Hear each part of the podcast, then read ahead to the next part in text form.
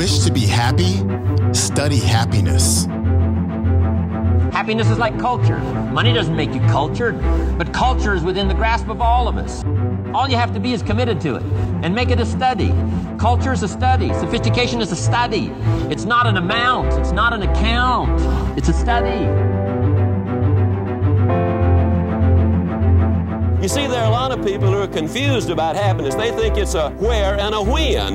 They'll say, well, you know, I'll be happy when I get to be the manager. No, you won't. Then you'll be happy when you get to be the supervisor. No, you won't. Then you'll be happy when you get to be the president of the company. No, you won't. You'll still want a bigger title. Well, I want to tell you something. You can get to be the president of the United States, and that doesn't guarantee happiness. As a matter of fact, in that job, if you don't do good, it'll get you. In learning and practicing the art of economics, practicing the art of productivity, and practicing the art of lifestyle. We all have a happiness set point. What that means is that no matter what happens to us, we hover around the same happiness level. Unless we do something consciously to change it, you can actually raise your happiness set point to become happier.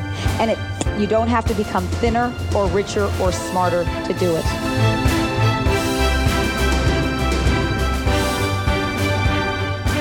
A lot of people get the idea, you know, well, I'll be happy when I get the new house. No, you won't. Then you'll be happy when you get the furniture it. No, you won't. Then you'll be happy when you get the new drapers up. No, you won't. Then you'll be happy when you pay the mortgage off. No, you won't. Then you'll be happy when you add the little room to the house. No, you won't. Then you'll be happy when you build a home on the lot down the lake. No, you won't. Happiness is not a where or when. It is a here and a now.